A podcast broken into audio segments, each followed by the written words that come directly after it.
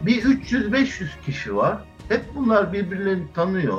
Bir kısmı ülkücü mafya diye geçiyor. Bir kısmı işte iş adamı diye geçiyor. Bir kısmı kamu görevlisi, bakan, e, eski polis müdürü vesaire. Bunlar hep bir arada. Hep hani saysanız bakın bütün bu 87, 95 bugünkü skandallar hani yeni nesil de katılıyordur aralarına ama 300-500 kişi arasında dönüyor her şey. Sedat Peker'i kim e, kışkırttıysa daha Karadağ'dan başlayarak polis operasyonuyla falan bunları öngörüyordu herhalde. Devletten birileri ya da işte belki Erdoğan yakınlarındaki bu şeyleri temizlemek istiyor dendi. Böyle yorumlar yapıldı ama bunları da aşan bir durum var artık ortada.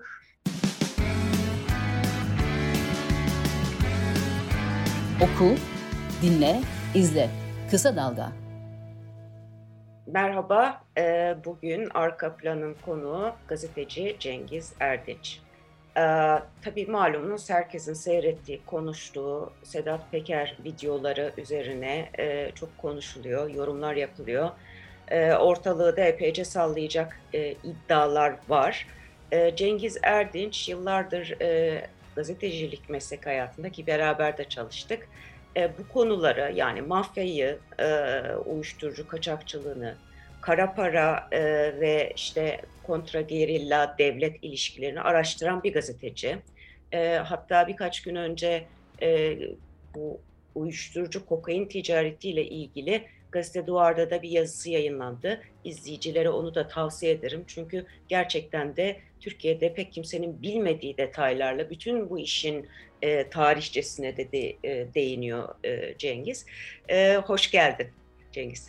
Hoş bulduk Mehveş. E, Cengiz ya önce şundan başlayalım. E, bu videoları seyrederken tabii bir e, çok büyük bir ilgi var. Çünkü e, belki asla öğrenemeyeceğimiz ya da doğrulatamayacağımız bilgileri e, devletin çeşitli düzeyinde insanlarla yakın temasta bulunan e, bir mafya e, elemanı, lideri e, evet. Sedat Peker'den hmm. dinliyoruz. Bazıları bunların önemsenecek hiçbir şey yok. Zaten kaçıyor, zaten sıkıştırıldı. Dolayısıyla e, böyle bir yola giriyor diye bir savunma hmm. hattı kuruyor. Sen bu konuda ne düşünüyorsun? Önce oradan bir başlayalım. Aslında hep Türkiye'de bu benim dikkatimi çekmişti daha önce. Nasıl bir çerçeveye oturtulur bilmiyorum ama Türkiye'de bütün bu soruşturmalar e, ya polis soruşturması ya MİT soruşturması şeklinde başlıyor. Genelde babalar operasyonu deniliyor. Ee, ilki 1969 sonra 12 Mart'ta o Mart 1 diye bir operasyona dönüşüyor. 1987'deki MİT raporu ta bu zamandan başlayarak toplanan bilgilerle ilgili. 95 gene e, 95 MIT raporu sonrası suluk kazası. Aslında biz ne öğreniyorsak devlet içindeki bir takım çatışmalardan istihbaratın da taraf olduğu burası önemli. İstihbarat teşkilatının taraf olduğu polis istihbarat çatışması, asker polis çatışması, asker ya da polis içindeki ekiplerin çatışması şeklindeki e, olayların bir şekilde kamuoyuna yansımasıyla haberdar oluyoruz. Mesela hiçbir e, kendiliğinden başlayan adli araştırma yok ya da gazetecilerin ortaya çıkardığı çok az istisna var. Mesela hayali ihracat olayı Uğur Mumçu'yla e, Öymen'in birlikte yaptığı böyle bir şeydir. Bu anlamda bu tür bir skandaldır. Ama onun dışında hep devlete bağlı, ona göre pozisyon alan, medya da onun çevresinde şekilleniyor. Bir takım gazeteciler de. Hani e, bazen yaptığımız gazetecilikten de şüphe duyuyorum bu anlamda, bu çerçeve içinde. Hani bir şey çiziliyor, orada ne gördün, ne buldun, onu onun peşine düşüyorsun. Yani Susurluk'ta da böyle oldu. Daha önce 87'de de böyleydi MİT raporunda. Ama e, Cengiz şimdi, bir yandan şey şöyle de bir şey yok mu? Hı. Aslında bu şimdi Uğur Mumcu suikastı de e, bu sefer Hı. gündeme geldi. E, başkalarının suikastı de gündeme geldi. Bunlardan bahsedeceğiz ama aslında zaten bu suikastler de e, gazetecilerin üzerine Hı. bir korku e, salma e, şeyi evet. de etkisi de e, yapmış olabilir mi? E, evet. Yani bu tabii ki bir şey değil, e, bahane değil. E, ama aslında bir yandan amacına da ulaştığını e, görüyoruz. Bir de bazı evet. gazetecilerin de e, bazı suç ilişkilerine ne kadar içli dışlı olduğunu, hatta e, para aldığını duyuyoruz. Bir yandan evet. da böyle bir yozlaşma var. Evet. Ee, aslında görünen o hani ben e, gör, mafya dediğimiz şeyi de Türkiye'de çok e, üzerinde iyi düşünmek lazım. Bunun da bir evrilişi söz konusu. Klasik bir, kabadayılar var. Daha çok aşiret bağı olan bir takım isimler var. E, hep klasik mafya böyle. Fakat özellikle 12 Eylül'den sonra bir takım şeyler değişiyor. Hani e, devlet mafyaya sızıyor ya da e, nüfuz ediyor diyelim ya da e, mafyayı bir aparat olarak kullanmaya başlıyor. Burada e, Peker videolarından sonra belki en önemli itiraflardan biri Peker'e gayri nizami harp aparatı denmesiydi. Çok acayip bir laf, çok önemli bir laf bir bakanın ağzından. Belki şuursuzlukla edilmiş bir laf ama hani ağzından çıkanı kulağı duydu herhalde. E, o öfkeyle mi söyledi bilmiyorum. Gayri nizami harp aparatı deniyor.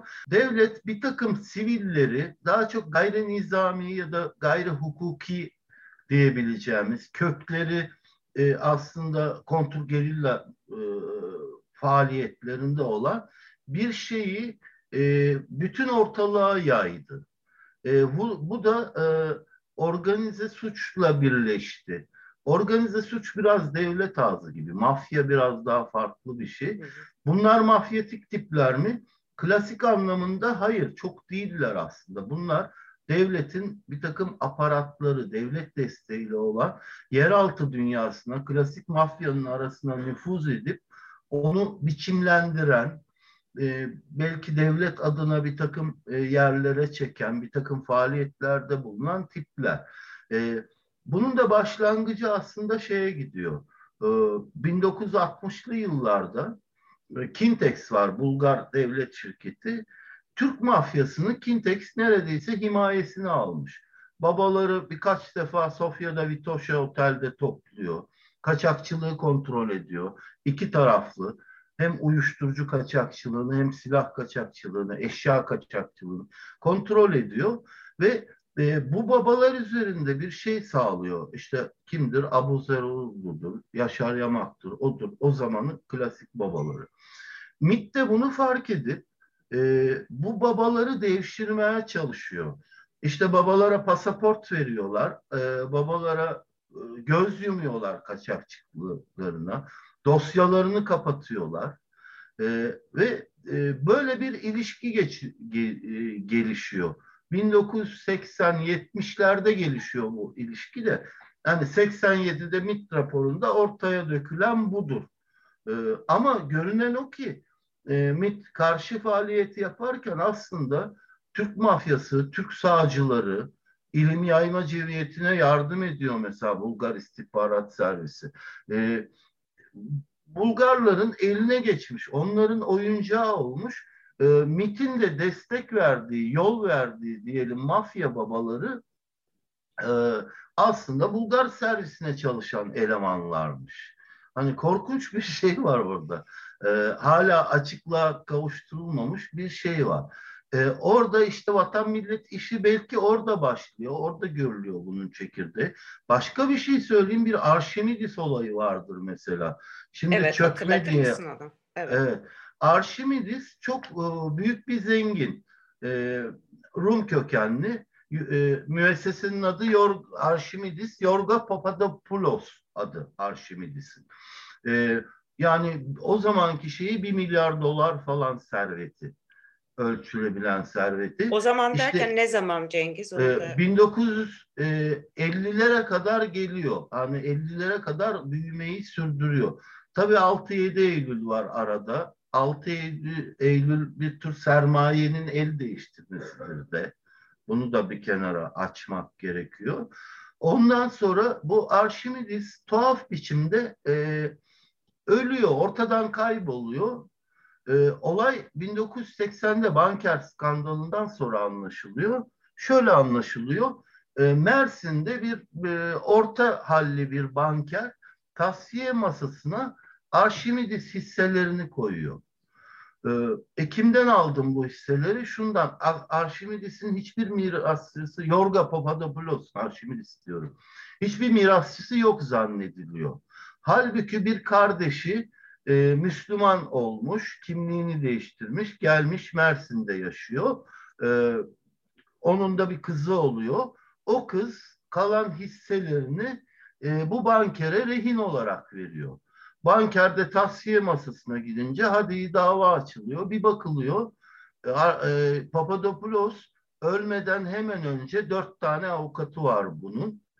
Bakıyorlar şey e, imzalar değiştirilmiş. Sahte imzayla servetini bu dört av, e, önce bir tanesine bırakmış. Sonra o da Demirören'e bırakmış. O da yurt dışına kaçmış gitmiş 70'lerde. E, sonra anlaşılıyor ki e, ha e, şeye gidiyorlar, davalar falan açılıyor, imzaların sahte olduğu anlaşılıyor. E, bu Arşimidis'in mirasçıları, sonradan ortaya çıkan mirasçıları şunu e, Demirören'e gidiyor, o da onları Kürt İdris'le tehdit ediyor. Erdoğan Demirören. Bunlar da Kürt İdris'e gidiyor. Kürt İdris'te e, duyuyor ki e, Demirören e, kendisi için benim fedaimdir demiş. E, Gidiyor Demirören'e çöküyor. 300 milyon lira alıyor o zaman. Vay sen bana fedai diyorsun o zaman ortağız diye. Olay MİT raporuna giriyor ve e, büyüyor iş. O zaman ortaya çıktı. Kamuoyu bunu yani MİT raporunda duydu. Daha önce mahkemeler vardı, e, bir takım davalar vardı ama 95 mi Cengiz e, MIT raporu dediğin? 87'deki 87'deki tamam. MIT raporunda bir satır geçiyor ama MIT raporu hani 7-8 sayfalık bir şeydir. 213 sayfa onun ekleri vardı. Etütler diye. Nokta dergisi de ek olarak basmıştı. Hani çok ya, e, gizli saklı da bir hmm. şeydi. O etütlerde bu Arşimidis olayı var. E, resmen bir iş adamını çökülmüş gözüken o örtbas edilmiş, soruşturulmamış. Daha sonra e, taraf gazetesinde bu tekrar dile getirildi. Evet. O da cemaat e, genel kurmayda bir takım belgelerin izini buldu. E, falan e, orada işte şey var bunun ortaya çıkışı klasik babalar geliyor bu e, iş adamına diyelim tırnak içinde diyorlar ki Hadi sen e, bize de pay vereceksin. Bu polise yansıyor. O zaman anlaşılıyor ki İstanbul'da mafya babaları, polis, e, vali hep birlikte azınlıklardan düzenli olarak haraç alıyorlar. MİT raporunun konularından biri budur.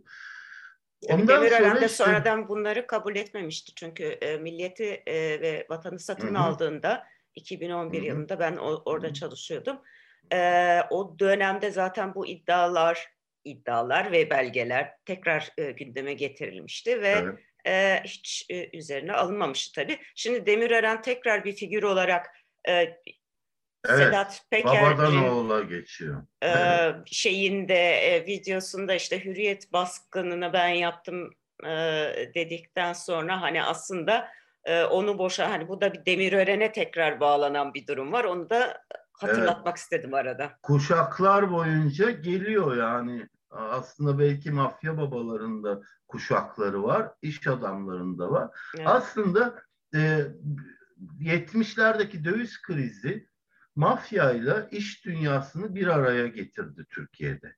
Ama asıl kaçakçılık ham madde kaçakçılığıydı. 100 ton bakır, 150 ton demir, çelik, kaliteli çelik vesaire. E bunların alıcısı da e, hani sıradan insanlar değil, memleketin 3-5 sanayicisiydi. Yani orada bir entegrasyon oldu.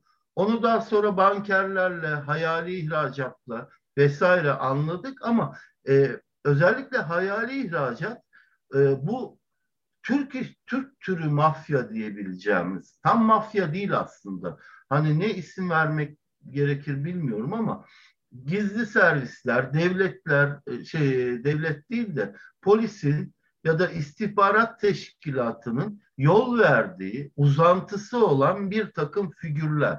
Yeraltı dünyasından diyoruz ama değil asıl olarak yeraltı dünyası. O da o da e, yani Sedat Peker de bir de tabii mafyaya çok şey yapmıyor. Mafya biraz hoşuna gidiyor Hı-hı. galiba ama e, evet. suç örgütü lideri e, deyince Organize orada şey oluyor yani hani biz de devlet evet. için falan filan diye değil mi? Evet.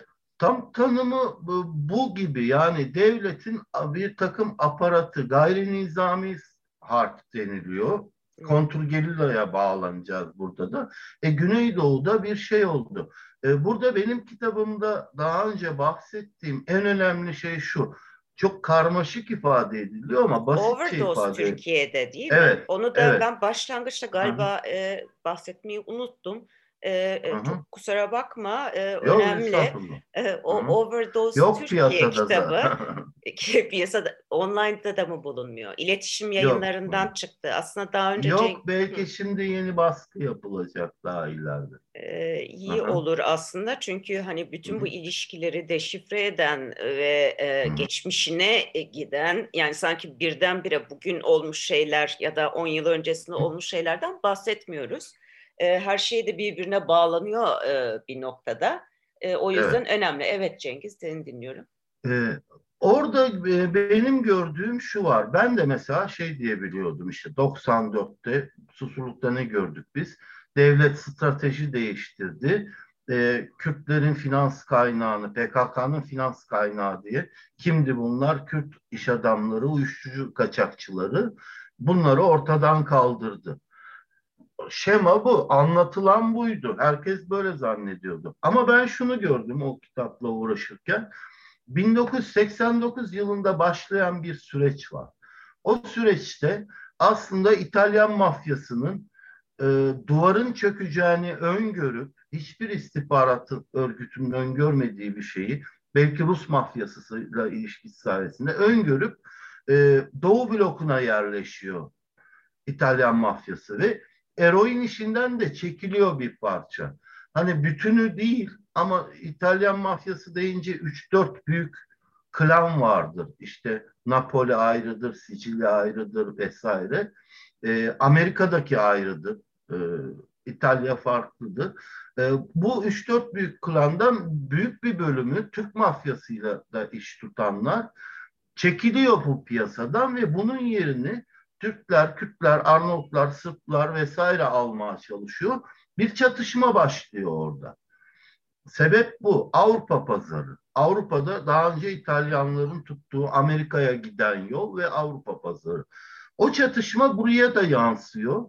İşte e, Varujyan Kum'da gezeri vuruyorlar. 1988'de başlıyor bu çatışma. Ee, 1994'te Behçet Can Türk öldürülene kadar gelen süreç 89'da 40 42 kişi öldürülmüş. İşte e, Lakeyes'in sahibi var, onun işletmecisi var, e, öbürsü var e, ve öldürenler içinde ülkücüler de var. Ülkücü mafya da o zaman bu cinayetlerle duyurmuş kendini. Ama ülkücü mafya mı başka bir şey mi? E, hani o zaman kestirmek zor bunu e, ve Mehmet Ağar gelmiş bütün bu çatışmanın üzerine kalan Kürt iş adamlarında belki bu bir kısmı narkotik kazıkçılıkta ama bir kısmında hiç ilgisi yok. E, bunları bir zincir halinde öldürmüşler. Bağımsız, objektif, kaliteli haber. Kısa Dalga Medya. Yani devlet gelmiş, birisi devlete demiş ki bakın ben bu Kürtleri ortadan kaldırıyorum. Bu da kimdir? Mehmet Ağar'dır. E, demiş. Yer altında başlayan bir cinayetler dizisine devlet memurları da dahil olmuş. Bir taraf olarak dahil olmuş. Ondan sonra da Türkiye'de işte eroin patlamış. E, 27 yıl önce Sedat Peker'den Hüseyin Baybaş'ın vardı kaçakçı olduğunu söylüyordu. İşte Kürtlere yakın bir isimdi. O ağırdan bir takım generallerden falan detaylarla, ilişkilerle, tapularla falan söz ediyordu. O da marinadan, yat limanından kaçakçılık yapıldığını söylüyordu. 27 kaç, yıl önce. Kaç yılından? 27 yıl Bin, öncesinden bahsediyoruz. 1994 yılında biz bunu EP dergisinde o zaman Milliyet'te çıkan bir dergiydi. E, kapak yapmıştık açıklamalarını. Yenilir yutulur gibi değildi söyledikleri Baybaşı'nın. E, sonra ben hatırlıyorum hala sesi kulağımda. Necdet Benzir böyle öfkeyle bizi arayıp tehdit etmişti adeta. Ee, Hüseyin Baybaşın e, yani Aha. bütün bunları anlatıyoruz ama bir yandan işte Behçet Can Türk'ten bahsettin.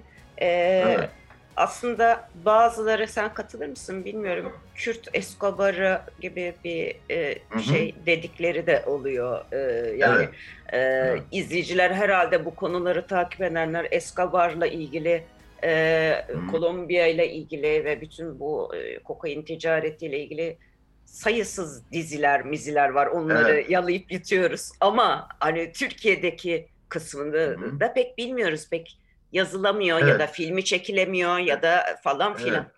En büyüklerinden biri. Hatta evet. Can Türk şöyle diyeyim. Aslında e, şöyle bir gelişme oluyor Türkiye'de. Afyon kaçakçıları var. Afyon üreticileri var. Afyon sınırlanınca bunlar kaçakçı oluyor. Karadenizli klasik silah kaçakçıları var. Bir de Güneydoğu sınırında e, sınır kaçakçıları var. E, Can Türk aslında bir sınır kaçakçısıyken Karadenizli bir kaçakçı Avni Musullu'yla e, Yaşar Avni e, Musullu bir çay eksperi ondan sonra adını e, değiştiriyor. Onunla birlikte olduğunda bir dünya şeyi olmaya başlıyor. E, ama mesela onlar da hep e, Bulgar gizli servisi diyorum. Mesela Musul'un ortağı Paul Varidel diye bir adam var altı dil biliyor. Arkeolog, İstanbul doğumlu. E, Paul Varidel Yunan gizli servisine çalışıyor. Daha sonra bunlar hep işte Papa suikasti, büyük mafya operasyonları buralara, Trento davası vardır 84 meşhur. Buralara. O yüzden Can Türk çok önemli bir figür Behçet Can Türk. Ama bakın şimdi Behçet Can Türk tamam Kürt, ee, annesi Ermeni hatta o yüzden hedef alınıyor. E, bir kumpasa da geliyor. Çok ağır işkenceler görüyor vesaire. Ama e, ortağı da Musullu. Yani ortağı da e, İsviçre'ye kaçıyor gidiyor. Orada Haydar Saltık'la çok yakın ilişkide. Milli Güvenlik Kurulu Genel Sekreteri. Zaten 12 Eylül askerlerin gelmesi bu işlerin başka bir üst lige çıkmasının da miladı aslında. Çünkü nerede savaş var, nerede sıkı yönetim var, oralarda bu işler daha kolay sanılanın aksine. Demokratik toplumlarda, bağımsız yargının olduğu demokratik toplumlarda bu işler zor. Ee, ve böyle böyle şeye evriliyor ama benim gördüğüm şey bir 300-500 kişi var. Hep bunlar birbirlerini tanıyor. Bir kısmı ülkücü mafya diye geçiyor. Bir kısmı işte iş adamı diye geçiyor. Bir kısmı kamu görevlisi, bakan, e, eski polis müdürü vesaire. Bunlar hep bir arada. Hep hani saysanız bakın bütün bu 87, 95 bugünkü skandallar hani yeni nesil de katılıyordur aralarına ama 300-500 kişi arasında dönüyor her şey. Bütün Türkiye'de olup biten bu. Yani bu da çok acayip bir şey bence bana göre. Tabii ki öyle. Ee, bir yandan e, belki işte bu e, bugün e, Sedat Peker'in yedinci videosunda diyeyim pardon e, yanlış Hı. oldu. E, sayılan isimler arasında hani Mehmet Ağar'ın arkadaşları dediği e, işte Hı-hı. Behçet Can Türk, e, Hüseyin evet. Baybaş'ın, Savaş Buldan evet. da var. Ki Savaş evet. Buldan da bugün HDP Hı. eş başkanı Hı-hı. Pervin e, Buldan'ın eşiydi ve e, evet. bir suikaste kurban gitmişti ve bununla ilgili davalar falan filan. Şimdi tekrar o da e, tekrar yargılama e, şeyi sürecek diyor ama bir yandan da e, bir uyuşturucu ticareti var ortada. Hı hı. Ee, evet. Ve buradan arkadaşlık kurulduğunu, Mehmet Ağar'ın bu insanlardan para Hı-hı. aldığını söylüyor. Bu senin evet. elindeki e, verilerle örtüşüyor herhalde. Örtüşüyor. Baybaşı'nın açıklamalarıyla örtüşüyor. Baybaşı'nın bir de bunun ötesine geçip bu devlet işiydi. Ben işte şu generalden şu evi aldım. Bu general işte genelkurmay hukuk müşaviriydi. Ben evimi buna devrettim. Tapusu şurada. hani yer ve şey veriyordu, kayıt veriyordu o zaman. Soruşturulmadı ama Baybaşı'nın. Baybaşı'nın e, bir de şeyi adı da MIT raporuna daha önce karışmış polis tarafından kollandığı anlatılıyor. Eroinci Baybaşı'nın bilmem ne cinayetinin kapatılması diye bir madde var şeyde MIT raporunda. E, anlatmıştı ama bağımsız yargı olmadığı için e, her şey vatan işte bakın e, her şey e, işte PKK ile çatışıyoruz, terörün önlenmesi ardına gizleniyor her şey. E, bu da Belki er... hani Evet, e, bunun da Belki aslında o... böyle bir figür tarafından söylenmesi de aslında evet. e, enteresan. Çünkü bunu iddia eden, yazan, belgelerine sunan çok... vesaire çok e, insan oldu. Evet. E, gazeteciler de oldu. Hı hı. E, ondan sonra bugünkü noktaya geldik. Ya bu çatışma nedir? Söylemek güç ama şöyle bir şey var. E, hani Sedat Peker'i kim e, kışkırttıysa ta Karadağ'dan başlayarak polis operasyonuyla falan bunları öngörüyordu herhalde. E, devletten birileri ya da işte belki Erdoğan yakınlarındaki bu şeyleri temizlemek istiyor dendi. Böyle yorumlar yapıldı ama bunları da aşan bir durum var artık ortada. Mesela çok acayip bir şey. Bence Peker'in açıklamaları içinde en e, bunun bir devlet kavgası olduğunu gösteren bir tane bir cümle söyleyeceğim. Şey İbrahim Kalın'la e, Doğan'ın e, şeyin e, Hüseyin Doğan galiba, Hüsnü Doğan galiba onun izlettirildiğini Soylu tarafından söylenmesi. Şimdi Peker bunu nereden öğrenir? Ya izleyen taraf İçişleri Bakanlığı, Emniyet İstihbaratı ya da bu böyle bir faaliyeti görmesi gereken, e, dikkat etmesi gereken Milli İstihbarat Teşkilatı. Bu bilgi iki tarafta olabilir. Şimdi Milli İstihbarat Teşkilatı e, İçişleri Bakanı'nın Cumhurbaşkanlığında bu kadar önemli birini izlemesini biliyorsa ayrı bir sorun, bilmiyorsa ayrı bir sorun. Böyle bir faaliyeti. Bu devlet içinde bir şey. Bu çok acayip bir bilgi. Doğru mudur değil midir ama hani şey orada e, sıradan bir iddia gibi geçti gitti bu ama orada. Aslında e, Binali Yıldırım'ın ve oğlunun adının geçmesi e, biraz da doğrudan Tayyip Erdoğan'a mesaj gibi. Çünkü Binali Yıldırım eşittir Tayyip Erdoğan e, diyebiliriz. Yani AKP'nin içindeki çok güçlü bir figür. İstanbul Belediye Başkanlığı adaylığına gösterildi. Başbakan oldu falan filan. Hala da çok yanında. E, bu arada da şeyi de hatırlatalım. Paradise Papers'ı da hatırlatalım. Paradise Papers 2017'de e, dünya çapında bir gazeteci konsorsiyumunun çalışması sonucu, sonucunda Malta'daki, e, Panama'daki, Panama Papers galiba başkaydı ben bazen Malta'daki olması lazım. E, e, bir takım şirketleri e, vergiden kaçınmak için vergi cennetleri. vergi cennetlerini ifşa ediyordu ve bunların arasında Binali Yıldırım'ın e, kendi şirketleri ve oğulları da vardı. Binali Yıldırım o zaman e, legal bir iş yaptıklarını, gemiciliği e, ezelden beri yaptığını söylemişti ki ilk gemisini 2003'te almıştı. E, fakat pek çok şirketin de olduğu ve Erkam Yıldırım'a dönüyor ya bu e, videoda e, oklar fena halde. Evet. E, bir de böyle bir hikaye var. Sen ne düşünüyorsun? Hı hı. Ee, daha önce 80'lerde de bunun karşılığı hayali ihracat ve tır taşımacılığıydı. Şimdi e, Peker videolarında herkes onu, yani bu yorum çok yapıldı. Tayyip abi diyor hani etrafı kuşatılmış Tayyip Erdoğan. Ama öyle isimlerden söz ediyor ki e, adım adım o yana doğru geliyor iş. Yani e, bağımsız yargının olmaması aslında biraz beyhude mi konuşuyoruz şeyini e, fikrini oluşturuyor insanda. Çünkü e, bunlar yenilir yutulur şeyler değil. Hepsi bir yana e, Beykoz konaklarındaki olay işte ilk anlattığı videoda havaya ateş edilmiş sonra başka biri üstlenmiş. Bu basit olayı niye anlatıyor diye düşündüm ben. E, orada iki defa e, Sezgin Baran Korkmaz'la Mehmet Ağar'ın o anda bir arada olduğunu söylüyor. Sonra bir defa daha söylüyor. Sezgin Baran Korkmaz'la Mehmet Ağar'ın ne gibi bir işi olabilir? Sezgin Baran Korkmaz bir kara para davasının sanığı. Ee, öbür taraftan Ağar da işte eski bir emniyetçi. Ee, marinaları koruyor mafya çökmesin diye.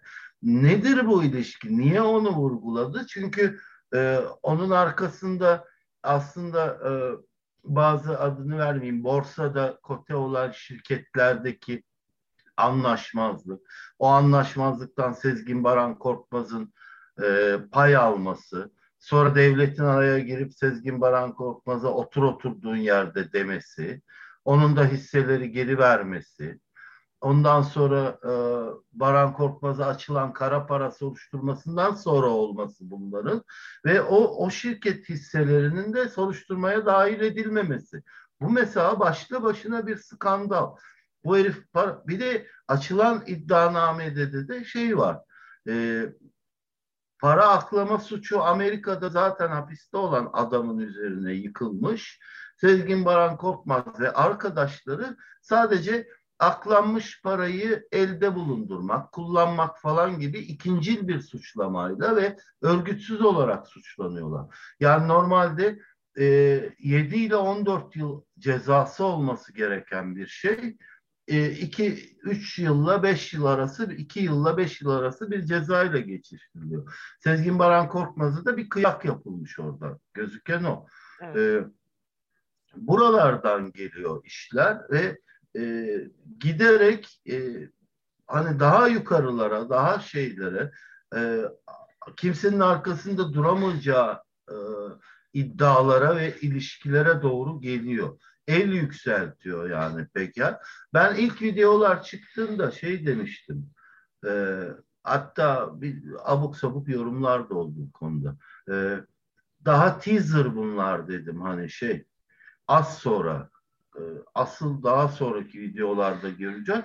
Dediğimde çıktı. Bunun da bir pazarlık e, olduğunu ben çok fazla düşünmüyorum. E, hani e, Fas'a gittiği anda gemileri yakmış bu adam zaten. Gözüken o ki. Evet. Ve anlaşılan o ki bir daha Türkiye'ye dönmek gibi bir planı yok. Ee, bunun içinde muhtemelen bir yerden bir şey garantisi almış mı almamış mı bilmiyorum ama hani arkasında başka bir uluslararası kurma şey dayamış da olabilir. Hani yok diyor çok milliyetçi şeyler söylüyor ama e, hani bu işlerde bu kadar kolay değil. Nasıl oluyor? E, neden Türkiye'de bunları söylemiyor? Ama şu da var. Hani köşeye sıkıştırılmış, sıkıştırılmış ve o da saldırmış. Evet.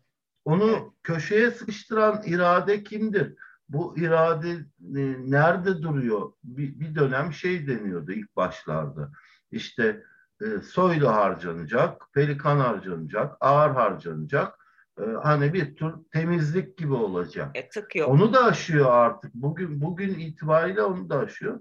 Bir de şu var. Hep bunları konuşuyoruz, ediyoruz vesaire ama bağımsız yargı olmadıkça çok beyhude bunlar. Hani savcılar harekete geçmiyor. Hangi savcı niye harekete geçsin? Nasıl olacak yani? Ee, ki senin mesela de, şu ki senin de bir e, tespitin vardı e, derin devleti e, konuşurken hı hı. yani hukukun olmadığı yerde çeteler. Evet. E, tam evet. da bu duruma işaret ediyor aslında. Evet yani mafya devlet mafyaya mı sızıyor yoksa mafya devleti çeteleştirdi, kendi raconunu, kendi ilişkilerini oraya mı yerleştirdi? Bu soruya cevap vermek zor ama hakikaten her iki cevabı da bu sorunun feci. Ee, hani demokrasiye e, yönelen bir şey var. Bakın e, Peker nasıl bir figür? Hani şimdi biraz sevimli oldu e, medyayı iyi kullandığı için ama Peker iktidar desteğiyle muhalefeti işte e, tehdit eden e, kanda e, duş kanlarıyla duş alacak falan bir figürdü. E, bu buralardan buralara geldi. İşte evet. bir takım gazeteciler var. E, o da e, acayip ilişkiler, o da acayip şeyler. E, medyada var işin içinde yani. Var. Halinde. Her zaman da çıkıyor bir e, her, medya ayağı. Her zaman bir yerinden çıkıyor. İşte e, iş insanı ödülleri var. Demirören'in verdiği ödüller var. En e, akılda kalıcı Aa, olan tabii. o. E, Yıldırım'ın o Yıldırım ve oğluyla ilgili sanıyorum şeyde e, Vatan Gazetesi çok ciddi bir yayın yapmıştı bir dönem. Do, e, 2004 falan olması lazım ama çok arkası gelmedi onun. O zaman da çok konuşulmuştu bu. Evet. E, ama geldiğimiz noktada hani iddialar çok ürpertici, çok evet. rahatsız edici. Kutlu Adalı ile ilgili ahim kararında acayip bilgiler var ve orada ilginç olan şu hemen kısaca. Adalı'dan da bahsedelim. Lütfen zaten bahsetmek işte bahsetmemiz bir gerekiyor. gazeteci e, ve şey e, bu gazeteci e, aslında Denktaş'la falan TMT ile çalışmış. Kıbrıs'ta yeraltı işlerinde yer almış. Bunu da biliyor. Özel kalem müdürü Denktaş'ın hatta bir dönem. Fakat sonra rahatsız oluyor, ayrılıyor bazı şeylerden. E, ve o ba sen bağrına bas baskını için birkaç şey söyleniyor. Bir gece işte bir takım e, silahlı adamlar geliyor, bir manastırı basıyor, kazıyor, gidiyor arkada büyük bir çukur kalıyor. Nedir bu diyorlar, ses yok. İlk e, Kutlu Adalı yazıyor bunu. Ondan sonra tehdit ediliyor. Sonra öldürülüyor. Öldürüldüğü zaman işte bir tane şüpheli var. Fakat asıl önemli olan şu. E, devlet de kabul ediyor ve şey diyor orada PKK'nın silahlarını arıyorlar, arıyorlardı diyor. Halbuki ne öyle bir operasyon ne öyle bir açıklama hiçbir şey yok. Onun için iki iddia var. Bir tanesi şu işte Kıbrıs'ta savaş döneminde toplanan ganimetlerin e, kiliselere konurdu çünkü güvenilir diye. O ganimetlerin o dönemde gömülüp çıkarılması gibi bir iddia vardı. İkincisi daha vahim bir iddia. Bunu Şener Levent dile getirdi. O dönemde Kıbrıs'la e, Türk toplumuyla Rum toplumu arasında karşılıklı bir komisyon gibi toplu mezarlar açılıyordu. Ee, orada bir toplu mezarın değiştirildiği, kemiklerin çıkarıp dışarı atıldığı, bulunması yok edildiği gibi bir iddia da vardı. Bu da vahimdi. Şener Levent Ama, de Kıbrıslı bir gazetecidir. E, hatırlıyorum. Evet. Evet, Şener Levent. Gazetesi bombalandı. Afrika gazetesini çıkarıyordu. Evet. Bombalandı, tehdit edildi. En son ne yapıyor bilmiyorum. Hani Kıbrıs'ta ben tanışmıştım onlarla. Ee, böyle hikayeler. Kıbrıs evet e, bir tür özel harp dairesi Türkiye'ye taşınan ilişkiler. Bakın Denktaş döneminde, Denktaş'ın etkili olduğu bir dönemde oluyor Kutlu Adalı falan cinayetleri. Evet. Denktaş'ın kendi açıklamaları var. Biz cami bombaladık da işte şey diye vatandaş galeyana gelsin diye. Bir tane öğretmen var sosyalist. TMT test tehdit ediyor e, Türk Mukavemet Teşkilatı. O kaçıyor güney kesimine EOK vuruyor adamı. Aynı öğretmen. İki ayrı düşman örgüt ama öğretmeni vuruyorlar. Yani o Kıbrıs'taki işler buraya da taşındı aslında. 70'li yıllardaki Türkiye kontrgerilla faaliyetinin e, şeyi Kıbrıs'tı başlangıç noktası ya da staj yeri Kıbrıs'tı diyebilirim. Hı hı. Ve e, devlet bunu kabul ediyor. E, Galip Mendi sonra burada komutan oldu. 15 Temmuz'da işte kaçırılma çalışıldı vesaire. E, devlet burada sormuyor. Hiçbir soruşturma yok bunlarla ilgili. Orası niye kazıldı? Ne operasyonuydu? Var mıydı, yok muydu böyle bir şey? E, hepsi kapatıldı. Ama e, Ahim davasında bütün detayları var bunun. Bir takım evet. subaylardan, albaylardan falan bahsediliyor. Korkut Eken'le yakınlığından bahsediliyor. Bir de mumcu. Hani ona da çok az gelelim isterseniz. Ee, ee şöyle Uğur yapalım Mumcu. Cengiz, ee, bir ara verelim ee, çünkü evet. Uğur Mumcu e, cinayeti e, zaten hani e, yıllardır yıllardır yazılı çizilen e, ve hani şimdi tekrar gündeme gelmesi ve bu cinayetin çözülememiş tırnak içine çözülememiş olması da zaten başlı başına bir rezalet. Ama ben tabii bu... Özüldüğünü iddia edenler de var. Yani sonuçta bu yeni e, yani eskisiyle yenisiyle bu kokain uyuşturucu ticareti konusunu biraz daha detaylı bir şekilde seninle Hı. konuşmak istiyorum. Bir de e, şey var bu e, bir takım mesajlar e, mı veriliyor? Mesela bu İran Mersin Sabiha Gökçen evet. yazısı. Biraz bunları konuşuyoruz ama bir sonraki bölümde de devam ederiz.